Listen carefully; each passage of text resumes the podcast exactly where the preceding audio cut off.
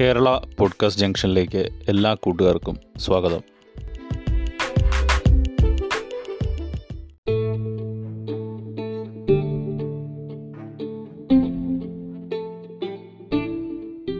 ഇസ്രായേലിന്റെ മൂവായിരം വർഷം മുൻപുള്ള ചരിത്രം എന്ന് പറയുമ്പോൾ അതിൽ മതപരവും സാംസ്കാരികപരവുമായ വിശ്വാസങ്ങളുടെ അടിസ്ഥാനത്തിൽ എഴുതപ്പെട്ടിട്ടുള്ള ബൈബിൾ അല്ലെങ്കിൽ തോറയിലെ മിത്തുകളിലേക്കാണ് എത്തുന്നത്.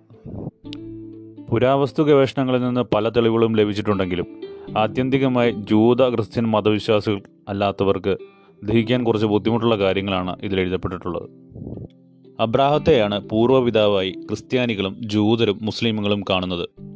ഇന്നത്തെ ഇറാഖിലെ ബാഗ്ദാദിനടുത്ത് നിന്ന് അതായത് അന്നത്തെ ഊർ എന്ന പട്ടണത്തിൽ നിന്ന് അബ്രാഹത്തെ ദൈവം കാനാൻ ദേശത്തേക്ക് വിളിക്കുകയായിരുന്നു. അബ്രാഹത്തിന് പ്രായമേറെ ചെന്നിട്ടും ഭാര്യ സാറയിൽ കുട്ടികൾ ഉണ്ടായിരുന്നില്ല. സാറായുടെ നിർദ്ദേശപ്രകാരം ഈജിപ്തിൽ നിന്നും വേലക്കാരിയായി കിട്ടിയ ഹാഗാറിനെ അബ്രാഹാം പ്രാപിക്കുകയും ഹാഗാറിൽ ഒരു കുട്ടി ജനിക്കുകയും ചെയ്തു. അവന് ഇസ്മായിൽ എന്ന പേര് നൽകി. എന്നാൽ ദൈവം അബ്രാഹത്തിന് നൽകിയ വാഗ്ദാനം അനുസരിച്ച് സാറായിൽ തന്നെ അബ്രാഹാമിന് ഒരു പുത്രൻ ജനിച്ചു. അവനാണ് ഐസക് അല്ലെങ്കിൽ ഇസഹാക്ക്. കുട്ടികൾ വലുതായപ്പോൾ പരസ്പരം കലഹിക്കുന്നത് കണ്ട അബ്രാഹാം സാറായുടെ നിർബന്ധത്തെ തുടർന്ന് ദാസിയായ ഹാഗാറിനെയും കുട്ടിയെയും വീട്ടിൽ നിന്ന് ഇറക്കി വിട്ടു മരുഭൂമിയിൽ അലഞ്ഞു തിരിഞ്ഞു നടന്ന ഹാഗാറിനെ ദൈവദൂതൻ കണ്ടെത്തുകയും ഇങ്ങനെ അനുഗ്രഹിക്കുകയും ചെയ്തു. ഇസ്മായിൽ അബ്രാഹത്തിന്റെ മകനാകിയാൽ എണ്ണിയാൽ തീരാത്തവണ്ണം അത്രയധികമായി നിന്റെ സന്തതിയെ ഞാൻ വർദ്ധിപ്പിക്കും. അവൻ എന്നും സഹോദരന് എതിരായിരിക്കുകയും ചെയ്യും.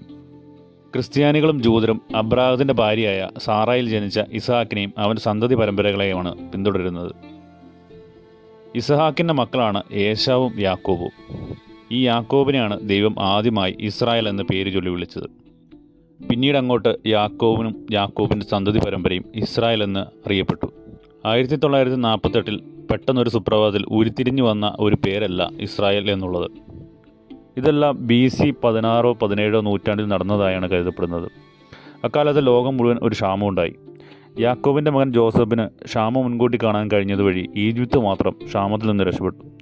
അതോടെ ഈജിപ്തിലേക്ക് ഇസ്രായേലർ കുടിയേറി. അന്ന് എഴുപത് പേർ മാത്രമുള്ള ഒരു ചെറിയ ഗോത്രമായിരുന്നു ഇസ്രായേൽ. യാക്കോബും മകൻ ജോസഫും അന്നുണ്ടായിരുന്ന ഫറവോയും മരിച്ചതോടെ ദിനംപ്രതി പെരുകി വരുന്ന ഇസ്രായേൽ ജനതയെ ഈജിപ്തുകാർ അടിമകളാക്കാൻ തീരുമാനിച്ചു. അങ്ങനെ ഇസ്രായേൽ നാനൂറ് വർഷങ്ങൾ അടിമകളായി നരകതുല്യമായ ജീവിതം നയിച്ചു. മോശ എന്ന രക്ഷകനിലൂടെ ബി സി പതിമൂന്നാം നൂറ്റാണ്ടിൽ ഇസ്രായേലിയർ ഈജിപ്തിൽ നിന്ന് രക്ഷപ്പെട്ട് തിരികെ കാനാദേശം എന്നറിയപ്പെട്ട ഇസ്രായേലിലേക്ക് തിരികെ എത്തുന്നു ഇരുപത് ലക്ഷത്തോളം വരുന്ന ഒരു ജനതയായി മാറിയിരുന്നു അപ്പോഴേക്കും ഇസ്രായേൽ. ഈജിപ്തിൽ നിന്ന് കാനാൻ ദേശത്തേക്കുള്ള യാത്രാമധ്യയാണ് ജൂതരുടെ വിശുദ്ധ ഗ്രന്ഥമായ തോറ രൂപപ്പെട്ടതും ദൈവം ഇസ്രായേൽ ജനതയ്ക്ക് പത്ത് കൽപ്പനകൾ നൽകിയതും. കാനാൻ ദേശത്ത് അന്ന് താമസിച്ചിരുന്നത് കാനോനിയർ അമോര്യർ ജബ്സിയർ ഹിത്യർ ഫിലിസിയർ തുടങ്ങിയ ജനതകളായിരുന്നു.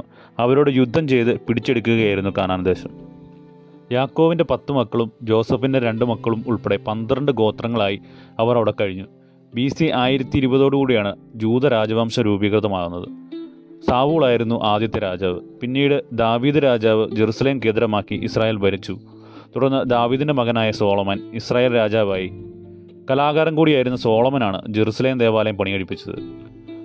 അന്നു മുതൽ എല്ലാ വർഷവും പെസക തിരുനാളിന് ജെറുസലേം ദേവാലയത്തിൽ യഹൂദ ജനത ഒരുമിച്ച് കൂടിയിരുന്നു.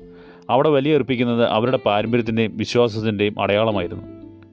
സോളമൻ രാജാവിന് ശേഷം ശക്തനായ ഭരണാധികാരി ഇല്ലാതായതോടെ പന്ത്രണ്ട് ഗോത്രങ്ങൾ തമ്മിൽ തല്ലി രാജ്യം നശിക്കാൻ തുടങ്ങി. അതോടെ വിദേശ ശക്തികൾ ഇസ്രായേലിനെ കീഴടക്കി. ആദ്യം അസീരിയക്കാരും പിന്നീട് ബാബിലോണിയക്കാരുടെയും നിയന്ത്രണത്തിലായി ഇസ്രായേൽ. ബി സി അഞ്ഞൂറ്റി എൺപത്തിയാറിൽ ബാബിലോണിയക്കാരാണ് ജെറുസലേം ദേവാലയം ആദ്യം തകർത്തത്. തുടർന്ന് റോമ സാമ്രാജ്യത്തിന്റെ കീഴിലായി ഇസ്രായേൽ. യേശുക്രിസ്തുവിന്റെ കാലഘട്ടത്തിൽ റോമൻ ഭരണമായിരുന്നു ഇസ്രായേലിൽ. ബി സി അറുപത്തിമൂന്നിൽ ജെറുസലേം ദേവാലയം പുനർനിർമ്മിക്കുന്നുണ്ട് പക്ഷേ എ ഡി എഴുപതിൽ അത് വീണ്ടും തകർക്കപ്പെട്ടു. പിന്നീട് എ ഡി അറുന്നൂറ്റി മുപ്പത്തി വരെ ഇസ്രായേൽ ബൈസാൻഡിയൻ ഭരണത്തിന്റെ കീഴിലായിരുന്നു. കോൺസ്റ്റന്റൈൻ ചക്രവർത്തി ക്രിസ്തുമതം സ്വീകരിച്ചതോടെ ക്രിസ്തുമതത്തിന് വലിയ പ്രചാരം ലഭിച്ചു. ജൂത ജനതയ്ക്ക് ജെറുസലേം നഗരത്തിൽ വർഷത്തിൽ ഒരു ദിവസം മാത്രമായിരുന്നു പ്രവേശനം അനുവദിച്ചിരുന്നത്. അക്കാലത്താണ് ഇസ്രായേൽ ജനത മറ്റു ദേശങ്ങളിലേക്ക് കുടിയേറാൻ തുടങ്ങിയത്. ഇസ്രായേൽ ജനതയെ അവർ നിഷ്ഠൂരം വേട്ടയാടി. വലിയ നികുതിയും അടിച്ചമർത്തലും സഹിക്കവയ്യാതെ പതിനൊന്നാം നൂറ്റാണ്ടോടെ ചെറിയ ഒരു വിഭാഗം ഒഴികെ ബാക്കിയുള്ള ഇസ്രായേൽ ജനത ദൈവം അവർക്ക് നൽകിയെന്ന് വിശ്വസിക്കുന്ന സ്വന്തം രാജ്യം ഉപേക്ഷിച്ച് പലായനം ചെയ്തു. അബ്രാഹത്തിന് വേലക്കാരിയിലുണ്ടായ ഇസ്മയിലിൽ നിന്നാണ് മുസ്ലിമുകളുടെ വംശപരമ്പര എന്ന് പറഞ്ഞല്ലോ. പക്ഷേ ഈ വാദഗതി ജൂതന്മാരല്ലാതെ വേറെ ആരും അംഗീകരിക്കുന്നില്ല. ഇസ്മായിൽ മെക്കയിലേക്ക് കുടിയേറി എന്നാണ് മുസ്ലിമുകളുടെ വിശ്വാസം. ബി സി പതിനാറാം നൂറ്റാണ്ടിൽ തുടങ്ങുന്നതാണ് ഇസ്രായേൽ ചരിത്രം.